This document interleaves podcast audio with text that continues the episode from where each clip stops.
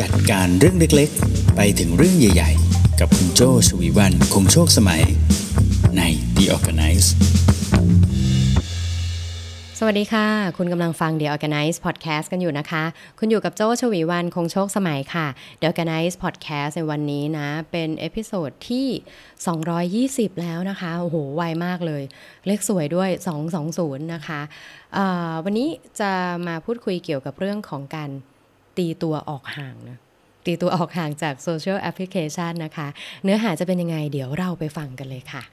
ห้องของเรานะคะได้รับการสนับสนุนโดยซิกนาประกันภัยนะคะ ต้องขอขอบคุณซิกนาประกันภัยด้วยค่ะ ที่ร่วมสนับสนุนการสร้าง Creative Thinking Community เพื่อให้คุณได้คิดและทำอย่างสร้างสรรค์เลยนะ เพื่อชีวิตที่ดีของคุณค่ะ อ่ามาเนาะครบถ้วนโจทย์ไม่น่าจะลืมเนาะทักทายทุกคนแล้วก็แนะนำตัวเรียบร้อยแล้วนะคะ นี้มาเข้าสู่เรื่องเนื้อหากันเลยดีกว่า ที่โจเกริ่นให้ฟังนะว่า ยิ่งยุ่งนะ ยิ่งต้องพยายามหาเวลากลับมา แต่หลาย ๆ ครั้งหลาย ๆ คนเลยนะ ที่เวลาที่มีน้อยอยู่แล้วก็ยังดูดถูกดูดไปโดยโซเชียลเน็ตเวิร์กนั่นเองนะลองนึกภาพง่าย ๆ เลยนะ เหตุการณ์นี้อาจจะเกิดขึ้นประจำแล้ววันนี้ก็อาจจะเกิดขึ้นด้วยนะ เริ่มต้นทำงานแต่เช้าเลยนะคะ แล้วก็อยากจะโฟกัสตั้งใจเช้ามานี่เอา list ของเมื่อคืนหรือว่าตอนเช้าเนี่ยที่ list มาแล้วเนี่ย วันนี้นะจะทำประมาณ 7 อย่างนี่ list มาแล้วเรียบร้อยเลยนะ เสร็จแล้วปุ๊บ มองไปแวบหนึ่งนี่นี่ปุ๊บจริงๆพอดี iPad โจอีกเครื่องหนึ่งมันมีปุ๊บ มี notification วาบขึ้นมา เราก็หันไปดู เอ๊ะ ใครส่งอะไรสักอย่างมาในแชทนะ เราก็เลยเผลอหยิบโทรศัพท์ขึ้นมาดูใช่ไหมไอ้มือซ้ายนี่ก็ยังมีลิสต์เจ็ดอย่างที่จะต้องทำวันนี้มีอยู่นะ แต่ไอ้มือขวานี่ก็หยิบโทรศัพท์ขึ้นมาดูนะว่าเอ้ยใคร notification อะไรมา จากนั้นนะ พอเข้าไปดูปุ๊บเฮ้ยไหนลองไปดูซิวันนี้เพื่อนคนนี้เป็นยังไงบ้างเออ ไม่ได้ส่งแชทมานานแล้วเหมือนกันนะหรือแบบเอ้ย เมื่อวานเราเห็นแวบๆว่าไอ้เจ้าคนนี้ไปเช็คอินร้านกาแฟอยู่ร้านหนึ่งมันส่งข้อความมาเดี๋ยวเดี๋ยวแวะไปดูโซเชียลเขาหน่อยสิอืมตอนแรกก็คิดว่าแค่จะเข้าไปดูร้านกาแฟเนาะสองสามนาทีใช่ไหมไป mark ไว้นิดนึงเลื่อนไปสักพักเอาเจอวิดีโอใน feed นะรู้ตัวรู้ตัวอีกทีนี่คือเวลาหายไปแล้วเป็นชั่วโมง อืมวันนี้ก็อาจจะได้เจอเหตุการณ์อย่างนี้นะ แล้ว list เจ็ดอย่างที่วางไว้เป็นไงคะ อยู่ที่เดิม เออ เนอะจะเอายังไงดี จะทำยังไงดีให้แทนที่เรานะ จะหันไปที่เจ้าตัวโซเชียลแอปพลิเคชันนะ เราจะหันกลับมาที่เจ้า 7 7 list เนี่ย ให้มันมากขึ้นได้ยังไงนะคะ แวะแวะก่อนก่อนที่จะไปถึงไอ้เจ้าตัวเคล็ดลับที่โจ้เตรียมมานะ วันนี้โจ้เตรียมมา เดี๋ยว spoil นิดนึง โจ้เตรียมวิธีการมาทั้งหมด 8 วิธีเลยนะ เดี๋ยวลองดูว่าวิธีไหนที่คุณอยากจะลองหยิบเอาไปใช้นะคะ ซึ่งเเป็นวิธีที่โจ้ ไปอ่านใน Harvard Business Review ด้วยนะ แล้วก็เติมวิธีการของตัวโจ้าเองเข้าไปด้วยนะ ที่เคยแนะนำคนอื่น แล้วก็เขาไปลองใช้แล้วเขาใช้ได้ดีด้วยนะคะ เอามาลองรวมดูนะ ทั้ง Harvard Business Review แล้วก็วิธีของโจ้าเองนะ มี 8 ข้อ แต่ก่อนที่จะไปถึงตรงนั้นนะ มีเรื่องน่าสนใจอย่างหนึ่ง ยิ่งอ่านยิ่งเจอนะ ยิ่งสนุกเข้าไป คุณเคยได้ยินใช่ไหมว่า คุณอาจจะเคยได้ยินหรืออาจจะเคยคิดเองว่าเฮ้ยถ้าเราทำอะไรเยอะๆซ้ำๆสักวันหนึ่งเราจะเบื่อเอง เช่นแบบอันเนี้ยบอกแม่นะว่า โหแม่ปลาทอดเนี่ยอร่อยจังเลยเป็นไงคะ อีกหนึ่งอ่าไม่ต้องถึงหนึ่งอาทิตย์อะค่ะพรุ่งนี้เช้าเดี๋ยวจะมีปลาทอดเต็มโต๊ะเลยเออแม่ขนมข้าวตูเนี่ยอร่อยจัง เจอกันอีกทีนี่ข้าวตูแบบเต็มตู้เย็นนะเออ เราเคยคิดว่าถ้าเราเจออะไรเยอะ ๆ แบบนั้นเราจะเบื่อใช่ไหมเราก็เลยเผลอไปดูว่า เอ้ย ถ้าเจอวิดีโอหรือเจอโซเชียลเนี่ยสักพักหนึ่งเดี๋ยวเราก็เบื่อมัน แต่ในความเป็นจริงไม่ใช่ฮะมีงานวิจัยนะคะจากสหรัฐอเมริกาแล้วโจ้ก็คิดว่ามันก็ใกล้เคียงกับพฤติกรรมของเราที่อยู่ในประเทศไทยหรือว่าที่อยู่ต่างประเทศด้วยก็แล้วแต่แบบเป็นทั่วโลกเลยนะ ค้นพบว่า ปัจจัยที่จะทำให้เราเลือกดูวิดีโอและรูปภาพในโซเชียลต่อไปเรื่อยๆนะแทนที่จะไปทำอย่างอื่นเนี่ยปัจจัยที่ว่าเนี่ยมีอยู่ 3 ปัจจัย ปัจจัยที่เราให้ทำติดอยู่อย่างนั้นนะปัจจัยแรกก็คือปริมาณของสื่อก็คือของตัวมีเดียเนี่ยที่ได้รับชมไปแล้ว หมายความว่าเราถ้าเราดูฟีดใช่ไหมปริมาณยิ่งเยอะเราจะยิ่งอยู่ต่อ แย้งกับเมื่อสักครู่ที่เราคิดว่าเฮ้ยถ้าเราเจออะไรเยอะๆ เราจะเบื่อเราจะเอียนมันใช่ไหมแต่กลายเป็นว่าปัจจัยที่จะทำให้คนอยู่ในโซเชียลมีเดียอยู่ไปเรื่อยๆ แทนที่จะไปทำอย่างอื่นเนี่ยอย่างแรกเลยก็คือ ปริมาณของมีเดียที่ได้รับชมไปแล้ว ไม่ว่าจะเป็นโพสต์จะเป็นคลิปจะเป็นอะไรก็แล้วแต่นะปัจจัยที่2นะคะที่ทำให้เรายังค้างอยู่ในโซเชียลมีเดียไม่ไปไหนเนี่ยนะก็คือ ความคล้ายคลึงของสื่อที่ได้ดู ความคล้ายคลึงของไอ้เจ้า คลิปวิดีโอของเจ้าโพสเนี่ยเคยสังเกตไหมบางทีนะ เราไปกดไลค์เพื่อนอที่เขาอาจจะปลูกต้นกุหลาบอ่าใช่ไหมเสร็จแล้วสักพักเอ๊ะทำไมเราก็จะได้เห็นตัวภาพที่เป็นลักษณะเหมือนเป็นต้นไม้ดอกกุหลาบ หรือ interest อะไรบางอย่างที่มันคล้ายๆกับที่เราเพิ่งจะไปกด love ให้กุหลาบเพื่อนเราเมื่อสักครู่นี้ อ่าเออ อันนี้น่าสนใจนะ เนี่ย ข้อที่สองนะ ก็คืออความคล้ายคลึงของสื่อที่ได้ดู แล้วก็อย่างสุดท้ายนะ ที่ทำให้เรามักจะอยู่ในโซเชียลมีเดียต่อไปแทนที่จะ move ไปทำกิจกรรมอื่นนะ ก็คือ พฤติกรรมในการเสพสื่อเหล่านั้นนะ พฤติกรรมที่ว่าก็หมายถึงระยะเวลาในการที่เราจะดูคอนเทนต์หนึ่งนะคะ หรือว่าระยะเวลาที่เราดูไม่จบ อ่า แอปพลิเคชันมันเรียนรู้เราไปเรื่อย ๆ เลยนะ คลิปแบบไหนนะที่เรามักจะกดไลค์คลิปแบบไหนนะที่เรามักจะแชร์ คลิปแบบไหนที่เรามักจะคอมเมนต์อยู่ในนั้น อืมโซเชียลมีเดียจะเรียนรู้เรานะ เพราะฉะนั้นปัจจัยที่ทำให้เรามักจะอยู่ต่อเรื่อยๆนะมันมีทั้งสิ่งที่เป็นพฤติกรรมของเรา แล้วก็เป็นฟีเจอร์เป็นความสามารถของโซเชียลมีเดียนั้นๆ ที่กำลังเรียนรู้พฤติกรรมของเราด้วยนะ อืมอันนี้ก็คือ 3 ปัจจัยนะที่จะทำให้เรามักจะค้างอยู่ในโซเชียลมีเดียนั้นนะเพราะว่าไม่ใช่แค่เราติดมันนะแต่เขาก็เรียนรู้เราแล้วก็พยายามจะดีไซน์ทุกอย่าง ให้ตัวเราเนี่ยยังค้างอยู่ในนั้น นี่เองนะ มันก็เลยทำให้เราเนี่ยวอกแวกไปอยู่กับโซเชียลมีเดียอย่าง Facebook YouTube TikTok หรือ Instagram นะ เราไปอยู่ในนั้นเราก็เวลาหายไปง่ายมากเลย อืมเพราะเกมนี้ต้องบอกเลยว่ามันไม่ใช่เกมของการตบปรบมือข้างเดียว ใช่ไหมคุณตีไปเขาก็ตีกลับ คุณตีไปเขาก็ตีกลับ เนี่ยมันถึงได้ค้างอยู่อย่างนั้นนานมากเลยนะทีนี้จะทำยังไงดี ที่เราจะเอาชนะเกมนี้ได้นะ เราจะตีตัวออกห่างจากโซเชียลแอปได้ยังไงนะโจมีทั้งหมด 8 วิธีนะคะ วิธีแรกนะ เอาชนะการติดโซเชียลมีเดียนะ วิธีแรกก็คือปิด notification อืม โจเพิ่งบอกไปเลยใช่ไหมต้นรายการเลยนะ แล้วก็มีเหตุการณ์จริงเกิดขึ้นด้วยก็คือมี notification วาบขึ้นมาโจก็เลยหันไว้ดู นะ เป็นโซเชียลมีเดียจริงด้วยวาบขึ้นมา เพราะฉะนั้นเราปิด notification ของโซเชียลแอปได้นะ เข้าไปที่ setting นะคะ เราอาจจะใช้วิธีอย่างนี้โจ้ตอนที่หักดิบหนักๆเลยนะ ก็คือเข้าไปที่ setting นะแล้วใช้วิธีปิดทั้งหมดก่อน แบบ close all แบบนั้นเลยปิดทั้งหมดก่อน เสร็จแล้วเราจะนั่งคิดว่า เอ้ย แล้วแอปไหนที่เราอยากเปิดไว้ เพราะมันเกี่ยวกับเรื่องงานอย่างเช่น notification ของอีเมลนะ โจ้ไม่ปิด เพราะว่าช่วงหลังเนี่ยเช็คเมลน้อยแล้วนะ ยิ่งถ้าไม่ให้อีเมล notification เตือนขึ้นมานะ โอกาสที่โจ้จะพลาดบางอีเมลที่รอไว้ก็เยอะเหมือนกันนะคะ อันนี้โจ้ก็อาจจะยังเปิดไว้อย่างอีเมลใช่ไหมหรืออย่างแอปพลิเคชันที่โจ้ใช้ work collaboration กับพี่เก่งกับทีมงานอย่างเงี้ยโจ้ก็จะเปิดไว้เพื่อที่ว่าถ้ามันมีอัปเดตงานเข้ามาเนี่ยโจ้จะเข้าไปดูอะอย่างเงี้ยอย่างเงี้ยคือสิ่งที่เราควรจะเสพติดสิ่งที่เราควรจะอยู่กับมันก็คือเรื่องงานใช่ไหมเออ เพราะฉะนั้นข้อแรกนะ ปิด notification ของ social application ทั้งหมดเลยนะ แล้วไปเลือก setting ดูว่าแอปพลิเคชันไหนที่จะได้ไปต่อนะที่จะได้ปรากฏอยู่ใน notification ของเรานะคะนี่ข้อแรกนะ ดูโหดร้ายนะ แต่เป็นการจัดการที่ต้นเหตุ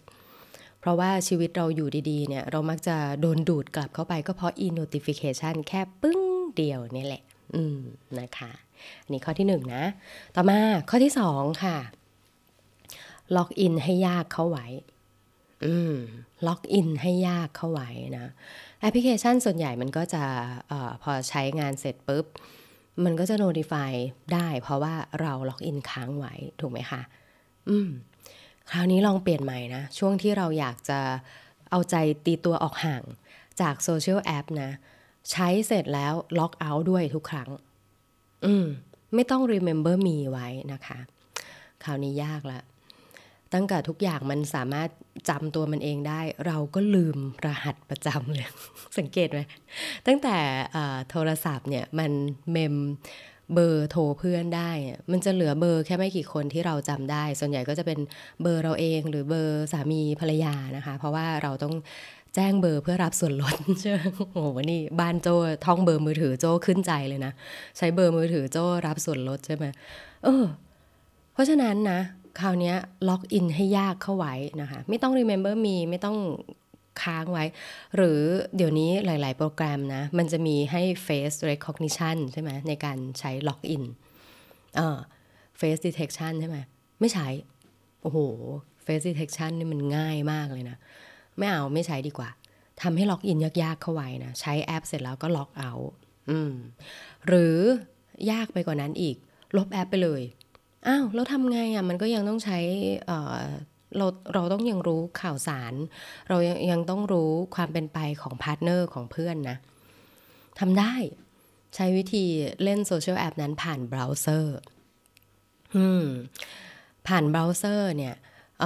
หลาย ๆ แอปเนี่ยก็จะลืมหมายถึงว่าเวลาที่เข้าไปในตัวแอปพลิเคชันนั้น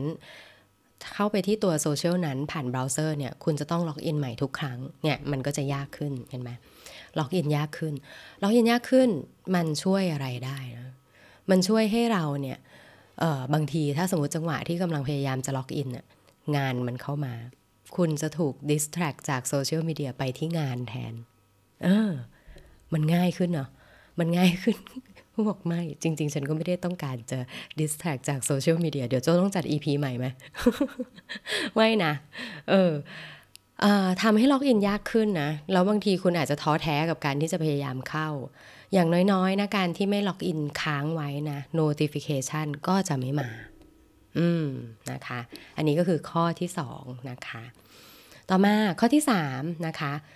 ชาร์จโทรศัพท์ไว้นอกห้อง ข้อที่ 3 เพื่อจะทำให้เอาชนะการติดโซเชียลมีเดียนะ ข้อที่ 3 คือชาร์จโทรศัพท์ไว้นอกห้องนอนเพราะว่าอย่างหนึ่งนะ ที่มักจะดูดเวลายามเช้าของคุณไปเสมอเลยนะ ก็คือนาฬิกาปลุกแล้วใช่ไหมตัว alarm ดังตืดเสร็จปุ๊บ คุณกด snooze ต่อ ใช่บางทีโจ้ก็ทำพอนาฬิกาปลุกปุ๊บอ้าวกด snooze snooze เสร็จอ้าว snooze พอเราชนะ การ snooze ใช่ไหมคะเอาเราเอาชนะการ snooze ได้เสร็จปุ๊บ เราต้องเอาชนะตัวเองว่าจะไม่เข้าไปเช็คเฟซบุ๊กไม่เข้าไปเช็ค Twitter ไม่เข้าไปเช็ค IG นะไม่งั้นก็โดนดูดเวลาแต่เช้าเลยเช้ามาไม่ต้องทำอะไรโดนดูดเวลาบนเตียงนอนไปแล้วเรียบร้อยเนาะเพราะฉะนั้นชาร์จโทรศัพท์ไว้นอกห้องนอนนะคะ อาจจะลองใช้นาฬิกาปลุกแบบเป็นเครื่องแทนก็ได้ หรือชาร์จโทรศัพท์ไว้นอกห้องนอนนั่นแหละ แล้วก็ ให้ตัวเราเนี่ยลุกมาปิดเสียงปลุกมัน แต่แต่ละห้องมันก็เก็บเสียงไม่เหมือนกันเนาะแต่ละบ้านเก็บเสียงไม่เหมือนกันเพื่อความปลอดภัยเนี่ยมีนาฬิกาปลุกแบบเป็นเครื่องธรรมดาเนี่ยอีกสักเครื่องหนึ่งไว้ในห้องนอน เพื่อความปลอดภัยจะดีกว่านะอืมอันนี้ทริคข้อที่3นะคุณยังอยู่กับทริคเทคนิคการตีตัวออกห่างจากโซเชียลแอปกันอยู่นะคะ โจมีทั้งหมด 8 ข้อนะคะ กำลังจะมาครึ่งทางแล้วนะ นั่นก็คือข้อที่4นะคะ ข้อที่4นะอย่างที่เราฟังกันไปตอนต้นคลิปละตอนพอพูดเรื่องคลิปเยอะเราก็พูดคลิปบ้างออย่างที่เราฟังไปตั้งแต่ต้นนะ่ะเราใช้เวลากับมันมาก มันยิ่งเรียนรู้เราใช่ไหมเพราะฉะนั้นข้อที่4นะพยายามดูคอนเทนต์เพียงคลิปเดียวหรือเพียงเพียงเนื้อหาเดียว คือดูให้มันน้อยบอกโอ้โห พี่โจถ้ามันทำได้มันก็ดีสิ ไม่งั้นก็ไม่ต้องมานั่งฟังแล้วเนื้อหานี้ใช่ไหมเนื้อหาของท็อปิกของวันนี้ใช่ไหมโจเลยใช้คำว่าพยายามนะ เพราะว่าความพยายามในครั้งต่อไปเนี่ย คือก่อนหน้านี้คุณไม่รู้มาก่อนไงว่ามันมีผลใช่ไหม แต่จากวันนี้ไปคุณรู้แล้วว่าปริมาณจำนวนเนี่ยมันมีผลนะในการดูคลิปวิดีโอ เพราะว่าตอนนี้โซเชียลกำลังเรียนรู้พฤติกรรมเราอยู่ ใช่ไหมคะ เพราะฉะนั้นพยายามตัดใจนะ ดูก็ดูให้ครึ่งครึ่งกลางกลางเออ ไม่ต้องดูแบบว่าตั้งใจดูแล้วก็ดูเยอะๆอะไรขนาดนั้นนะคะ เป็นไปได้นะ พยายาม limit ตัวเองว่าดูแค่คลิปเดียว จากปกติที่ดูหลายๆ คลิปในหนึ่งครั้ง อืม เพราะว่าสิ่งที่คุณจะ spend ไปในการดูคลิปวิดีโอหนึ่งครั้งอะ่ะไม่ใช่แค่เสียเวลาในการดูคลิปนะ แต่ตอนนี้คุณกำลังเริ่ม เปิดโอกาสให้เจ้าโซเชียลแอปพลิเคชันเนี่ยกำลังเรียนรู้คุณอยู่ด้วยนั่นเองนะคะขออภัยค่ะอืมอันนี้ก็คือข้อ 4 นะคะ ต่อมาทริคข้อที่ 5 นะคะ เพื่อตีตัวออกห่างจากโซเชียลแอปนะ ข้อ 5 ก็คือ interact หรือ engage ไม่ต้องมากนะ interact หรือ engage ไม่ต้องมาก หมายความว่ายังไง คือโซเชียลมีเดียนะคะ เขาเรียนรู้พฤติกรรมเราใช่ไหมเขาจะดูว่าเอ้ยเนื้อหาไหนนะที่คุณเริ่มจะเริ่มจะมีการโต้ตอบกับเขา ซึ่งการโต้ตอบกับเขานะ มันจะมีอยู่ 3 ระดับ การดู การคลิกดู การ pay attention การสนใจ แล้วหยุดดูเนี่ย อันนี้ก็คือระดับที่ 1 ถือเป็นระดับเบาบางใช่ไหมว่าไอ้ใช้ได้ ตะโกนแล้วหันมาดูนะถ้าเปรียบเทียบนะตะโกนแล้วหันมาดูอันนี้ใช้ได้ แต่ถ้าสมมติคุณเริ่มกดไลค์เริ่มกดไลค์นี่เหมือนตะโกน คุณหันกลับมาดู แล้วขานรับ เช่นแบบโจโจก็หันหน้ากลับมาใช่ไหมถ้าโจหันหน้ากลับมานี่คือ get attention ได้ใช่ไหมเสร็จแล้วพอบอกโจแล้วโจก็ตอบกลับว่าค่ะแน่ค่ะ นี่ก็คือการกดไลค์ก็คือตอบกลับมาด้วยนะ ถ้าอย่างเงี้ยก็คือในระดับที่2แล้วอันนี้คือดีกรีของการ interact กับ engage ใช่ไหมพอไลค์ love อ่าอะไรก็แล้วแต่ไปแล้วเสร็จปุ๊บดีกรีในระดับที่ 3 ของการ engage กับการ interact นะก็คือเริ่มคอมเมนต์เฮ้ยเริ่มอินใช่ไหมเรียกโจ้โจ้หันมา โจ้บอกค่ะ ค่ะเสร็จแล้วปุ๊บ interact ก็คือถามกลับด้วย มีอะไรเหรอคะ เรียกทำไมคะ อืม หรือแบบอ้าวทำไมเสียงแหบจังเวลาเรียกมาเริ่ม interact อันนี้ก็เป็นดีกรีในระดับที่ 3 ที่เขาเริ่มรู้สึกว่า เฮ้ย คุณคุณอินกับคอนเทนต์นี้นะ เออ ใช่ไหมแล้วก็ดีกรีสุดท้ายซึ่งถือว่าเอ็กซ์ตรีมที่สุดที่เขาถือว่าคุณให้ความสำคัญกับคอนเทนต์นี้อย่างดีเลยนะ ก็คือคุณแชร์มันออกไป อืม คุณแชร์มันออกไปนี่เหมือนยังไงคะ โจ้ แล้วก็หันมาใช่ไหมแล้วก็ค่ะ เป็นยังไงอะคะใช่ไหมดีกรีของการแชร์นี่เหมือนกับแบบไปเดี๋ยวเราไปกินข้าวด้วยกันดีไหม คือเป็นการ put effort ของตัวเราอะลงไปทำงานให้ทำงานให้กับโซเชียลมีเดียในการที่จะเป็นกระบอกเสียง บอกให้คนอื่นเนี่ยมาดูด้วยเออเนี่ยพอเขาทักเรามานะ เราสนใจ get attention เขา notify เรามา เราหันไปดู หันไปดูเสร็จกดเข้าไป กดเข้าไปเสร็จไปไลค์ ไปคอมเมนต์เสร็จแชร์ต่อ การ interact การ engage เหล่านี้นะคะ มันเป็นการออนอกเหนือจากการได้เวลาเราไปนะเขากำลังเรียนรู้เราด้วยว่าคอนเทนต์แบบไหนนะ ที่เราจะให้ดีกรีไปจนถึงขั้นสุดอืมคอนเทนต์แบบไหนนะ ที่คุณไม่ให้ดีกรีอะไรเลย เขาก็จะสกรีนออกแบบเนี้ยนะคะ เพราะฉะนั้นให้เขาเรียนรู้ให้เขารู้จากเราให้น้อยที่สุด เออเนอะประมาณนั้นนะคะ มันก็จะทำให้ คุณเนี่ยเหมือนตีตัวออกห่างจากโซเชียลแอปนั้น อืมนะคะ ต่อมาวิธีที่ 6 นะคะ ถ้าอยากจะเอาชนะโซเชียลแอปนะ ไม่ติดหนึบตีตัวออกห่างได้นะคะ ข้อที่ 6 อย่าดูคอนเทนต์ต่อเนื่องหลายคลิป และพยายามดูเนื้อหาที่ไม่เกี่ยวข้องกันอืม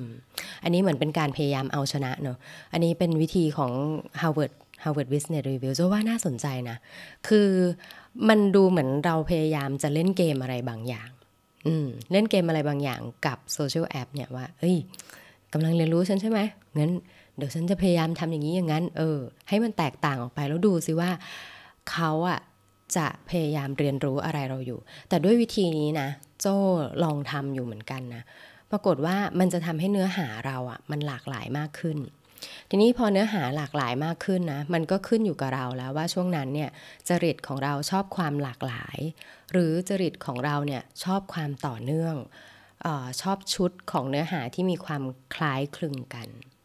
แต่บอกเลยนะว่าเอาชนะไอ้เจ้าเหล่านี้มันยากนะ คือเหมือนเราอะมีหัวเดียวกระเทียมลีบ แต่ว่าวิธีการคิดอัลกอริทึมอะไรต่างๆ พวกเนี้ยถูกวางแผนมาอย่างดีนะ แล้วก็ผ่านทีมงานที่เขาศึกษา วิธีการพฤติกรรมต่างๆ ของเรา แล้วก็เขาศึกษามาแล้วว่าจะต้องทำอย่างไรที่จะทำให้เราดูแอปพลิเคชันอย่าง smooth แบบนั้นนั่นเองนะคะ แต่ข้อที่ 6 นี้ก็น่าสนใจนะคือ อย่าดูวิดีโอต่อเนื่องหลายคลิป หรือถ้าดูหลายคลิปก็พยายามดูแบบที่กระจายรูปแบบของตัวคลิปนั้นนะไม่ให้เกี่ยวข้องกันออย่าดูเนื้อหาประเภทเดียวกันต่อเนื่องนั่นเองนะคะ ต่อมาวิธีการข้อที่ 7 นะคะ พยายามเอาตัวเองไปอยู่ในเหตุการณ์ที่จะถูกกวนใจได้ง่าย ๆ เวลาที่ดูโซเชียลนะคะ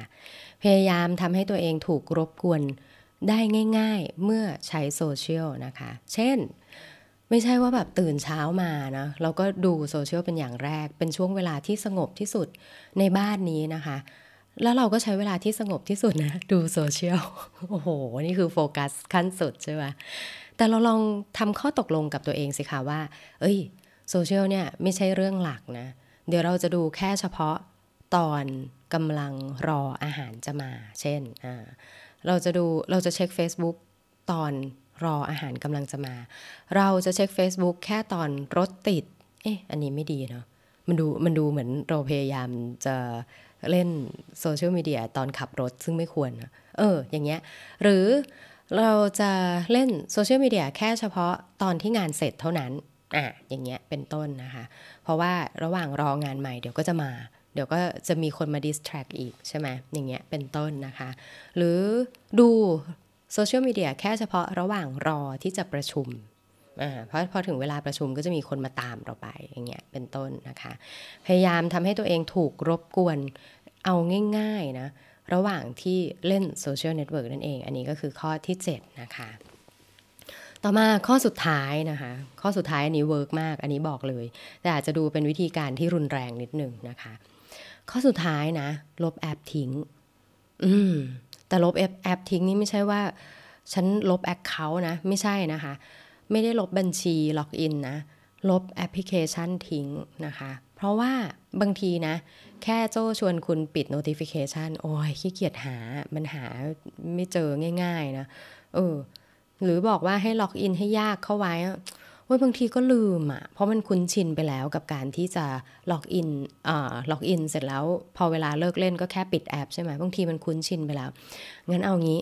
คือถ้าช่วงเวลานั้นเราต้องการสมาธิเราต้องการการโฟกัส กับการทำเรื่องอะไรบางอย่างจริง ๆ เนี่ย ลบโซเชียลแอปทิ้งไปก็ได้ อืมลบโซเชียลแอปทิ้งนะเราอยู่ได้จริง ๆ เออ โจมีกฎข้อหนึ่งนะที่ เคยพูดแล้ว แล้วก็อาจจะเคยพูดในห้องนี้หรือยังไม่แน่ใจนะ ถ้าเรื่องไหนนะมันสำคัญกับเรามากๆนะ เดี๋ยวเรื่องนั้นอะ่ะมันจะมาหาเราเอง ในรูปแบบใดก็ตาม หรือว่าโดยใครก็ตามที่เขาต้องการเรื่องนั้นจากคุณอืมคุณไม่ต้องรู้ทุกเรื่องก็ได้เอาถ้าพูดกันภาษาง่ายๆนะ คุณไม่ต้องรู้ทุกเรื่องก็ได้ คุณไม่ต้องรู้ทุกข่าวก็ได้ คุณไม่ต้องรู้ เดี๋ยวนั้น คุณไม่ต้องรู้ เร็วขนาดนั้นก็ได้หลาย ๆ เรื่องอะ่ะ out of date บ้างก็ได้นะคะ อย่างอันเนี้ยถ้าสมมติลบแอปพลิเคชัน Facebook ไปเนาะเราอาจจะหายจากเพื่อนไปสักอาทิตย์สองอาทิตย์นะคะ ถ้าเพื่อนต้องการตัวเราจริง ๆ นะ ถ้าเขาเป็นเพื่อนเราจริง ๆ ไม่ใช่แค่เฟรนใน Facebook อะ่ะ เขาจะหาวิธีติดต่อเราได้ ถูกไหมอืม ถ้าเขาต้องการความช่วยเหลือจากเราจริง ๆ เขาจะรู้ว่าเขาจะต้องพยายามติดต่อทางไหน และแสดงว่าเรื่องนั้นมันสำคัญจริง ๆ คุณถึงควรจะต้องได้รับรู้เรื่องนั้นนั่นเองนะคะเห็นไหมดีกรีนะ ค่อยๆ ไล่มาจากระดับเบาสุดมาจนถึงระดับหนักสุดใช่ไหมแต่ทั้งนี้ทั้งนั้นนะคะก็คือทริคเทคนิคเหล่านี้ที่โจบอกนะ ก็คือเพื่อที่จะให้คุณได้รับรู้ไว้ว่า มันไม่ได้เป็นแค่ปัจจัยจากตัวคุณอย่างเดียวนะ สาเหตุที่คุณติดโซเชียลเน็ตเวิร์กติดโซเชียลแอปพลิเคชันต่างๆ มันเป็นเพราะว่ามันเป็นเกมของการปรบมือสองข้างนะ ก็คือทั้งเราเอาตัวไปให้เขาได้ศึกษา แล้วเขาก็พยายามที่จะทำทุกอย่างให้เราเนี่ยติดอยู่กับตัวเขานั่นเอง อืมใช่ไหมมันเป็นสองเกม ทีนี้ไอ้เจ้าข้อสุดท้ายอาจจะดูโหดนิดนึงก็คือ ไม่เอาตัวเข้าไปอยู่ในนั้นนั่นเองนะคะนี่ทวนอีกครั้งนะก่อนที่จะปิดห้องกันนะคะ 8 วิธีเอาชนะการติดโซเชียลมีเดียอย่างแรกปิด notification ของแอปพลิเคชันทั้งหมดนะคะแล้วเลือกเปิด notification เฉพาะโปรแกรมที่คุณจะต้องใช้งาน ข้อที่ 2 นะคะ ล็อกอินให้ยากเข้าไว้นะคะอาพอใช้โซเชียลมีเดียเสร็จปุ๊บ ล็อกเอาท์นะคะไม่ remember me ไม่ใช้ face recognition นะคะ ใช้งานผ่านเบราว์เซอร์ หรือเออโจเพิ่งนึกขึ้นมาได้ใช้ two factor authentication ก็ทำให้เข้าถึงยากได้ด้วยนะคะ วิธีที่ 3 นะคะ ชาร์จโทรศัพท์ไว้นอกห้องนอนนะคะ แล้วใช้นาฬิกาปลุกแบบเครื่องแทนนะคะ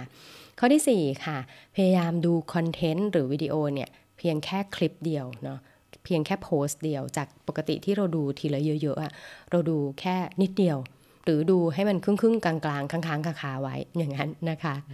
ข้อที่ 5 นะคะ interact หรือว่ามีปฏิสัมพันธ์กับตัวแอปพลิเคชันเนี่ยไม่ต้องมาก ยิ่งคุณปฏิสัมพันธ์กับมันมากนะเขายิ่งรู้พฤติกรรมของเรามากยิ่งขึ้นเนาะถือเป็นการลดการให้ข้อมูลกับตัว AI ของตัวแอปพลิเคชันนั่นเองนะคะ ข้อที่ 6 ถ้าอยากดูหลาย ๆ คลิปนะ ให้ดูคลิปหรือดูคอนเทนต์ที่ไม่ต้องเกี่ยวข้องกัน ไม่ต้องมีความสัมพันธ์กันเยอะมากนะคะ เพราะไม่งั้นคุณก็จะได้ข้อมูลชุดเดียวแบบเดียวอยู่ตลอดนะแล้วก็อาจจะทำให้คุณได้ ข้อมูลเนื้อหาที่หลากหลายมากยิ่งขึ้นนะคะ ข้อ 7 ค่ะ พยายามทำให้ตัวเองถูกรบกวนง่าย ๆ เวลาที่เล่นโซเชียลมีเดียนะคะ เช่น ดูตอนระหว่างรอประชุมนะ ดูตอนระหว่างจะทานข้าวอย่างเงี้ย พออาหารมาปุ๊บเอาปิดอย่างเงี้ย เป็นต้นนะคะ แล้วก็ข้อสุดท้ายนะ หักดิบเลย ลบแอปพลิเคชันนั้นทิ้งไปนะ เราอยู่ได้ เราอยู่ได้ ถ้าเรื่องนั้นสำคัญจริง ๆ มันจะมาหาคุณเองไม่ว่าทางใดทางหนึ่ง ถ้าเพื่อนคนนั้นสำคัญจริง ๆ เขาจะหาทางติดต่อคุณได้เอง ไม่ว่าจะทางใดก็ทางหนึ่งนั่นเองนะคะแอบวันนี้ทำเวลาได้เป๊ะมากเลยนะคะ ไม่แน่ใจว่าเพื่อนๆ มีใครอยากจะยกมือขึ้นมาแชร์อะไรไหมหรือว่าถ้าไม่มีอะไรนะคะ เดี๋ยวโจ้ก็จะรีแคป จะบอกสักนิดนึงนะว่าอาทิตย์นี้เราจะเจอกันยังไงบ้างนะคะ อาทิตย์นี้พอดีโจมีภารกิจนะคะ ที่จะต้องเดินทางไปโคราชไปต่างจังหวัดนะคะ ไปงานที่ชื่อว่า Velaverse เนาะเออว่าแล้วก็ประชาสัมพันธ์ให้ให้กับกิจกรรมนี้ซะหน่อยดีกว่า Velaverse นะคะเป็น เป็นงานสัมมนานะคะ จัดวันเสาร์อาทิตย์ที่จะถึงเนี้ยแหละค่ะ จัดที่โคราชนะคะ นครราชสีมา จัดที่เซ็นทรัลโคราชนะคะ เดินทางง่ายเนาะโจไม่แน่ใจใคร ๆ ที่เพื่อนๆที่ฟังอยู่ในห้องนี้นะ ถ้าเดินทางไปง่าย ๆ ก็น่าสนใจนะ เพราะว่าเป็นงานที่จะพูดเกี่ยวกับเรื่องของ เมตาเวิร์สนะคะ หรือว่าพูดถึงเรื่องของเทคโนโลยีบล็อกเชนต่างๆ ที่สามารถจะเอามาใช้งานได้นะ NFT อย่างเงี้ยเป็นต้นนะคะ ก็ถือเป็น step แรกนะคะของการจัดงานที่เฉพาะเจาะจงเรื่องนี้โดยเฉพาะโดยเฉพาะจัดที่โคราชนะคะ จัดที่ทางแถบภาคอีสานจริงเดินทางไปโคราชก็ ไม่ยากนะ แต่ว่าอาจจะใช้เวลานิดนึง ถ้าใครที่สะดวกก็เผื่อจะไปเจอกัน โจจะเดินทางตั้งแต่วันพุธเลยค่ะ เพราะว่างานนี้ Creative Talk เราไปช่วยดีไซน์เนื้อหาด้วยนะคะ ก็เลยคิดว่าโจอาจจะต้องขอลารายการ The Organize วันศุกร์ นะคะ แต่ว่าวันพุธเนี่ยจัดรายการก่อนออกเดินทางเนาะกลัวจะคิดถึงกันนะคะ วันพุธเนี่ยเดี๋ยวจะเจอกับเนื้อหาโจเตรียมไว้แล้ววันพุธเป็นเรื่องฝึกฝน critical thinking อย่างไรไม่ให้หน้าเบื่อเนาะให้เข้ากับสโลแกน ถ้าตั้งใจฟังสังเกตฟังกันรู้สึกจำได้ใช่ไหมว่าสโลแกนของอการสนับสนุนโดยซิกนาประกันภัยเนี่ยเปลี่ยนไปนิดนึงก็คือจาก ร่วมสร้าง forward thinking community นะ เป็น creative thinking community เนื้อหาของ The Organize เองก็เหมือนกันนะ จะพยายามมีมุมมองที่หลากหลาย แล้วก็ชวนคุณหาวิธีคิด แก้จัดการสิ่งต่างๆ อย่างสร้างสรรค์มากขึ้น วันพุธก็เลยจะเป็นฝึกฝน critical thinking อย่างไรไม่ให้น่าเบื่อนะคะ เช่นเดิมนะคุณก็ยังแนะนำเนื้อหาที่อยากจะฟังให้โจได้เรื่อย ๆ เลยนะคะ ไม่ว่าจะเป็นช่องทางของโซเชียลเน็ตเวิร์กของโจเองนะ หรือว่าจะเป็น back channel เป็น message inbox มาได้ เช่นกันนะคะ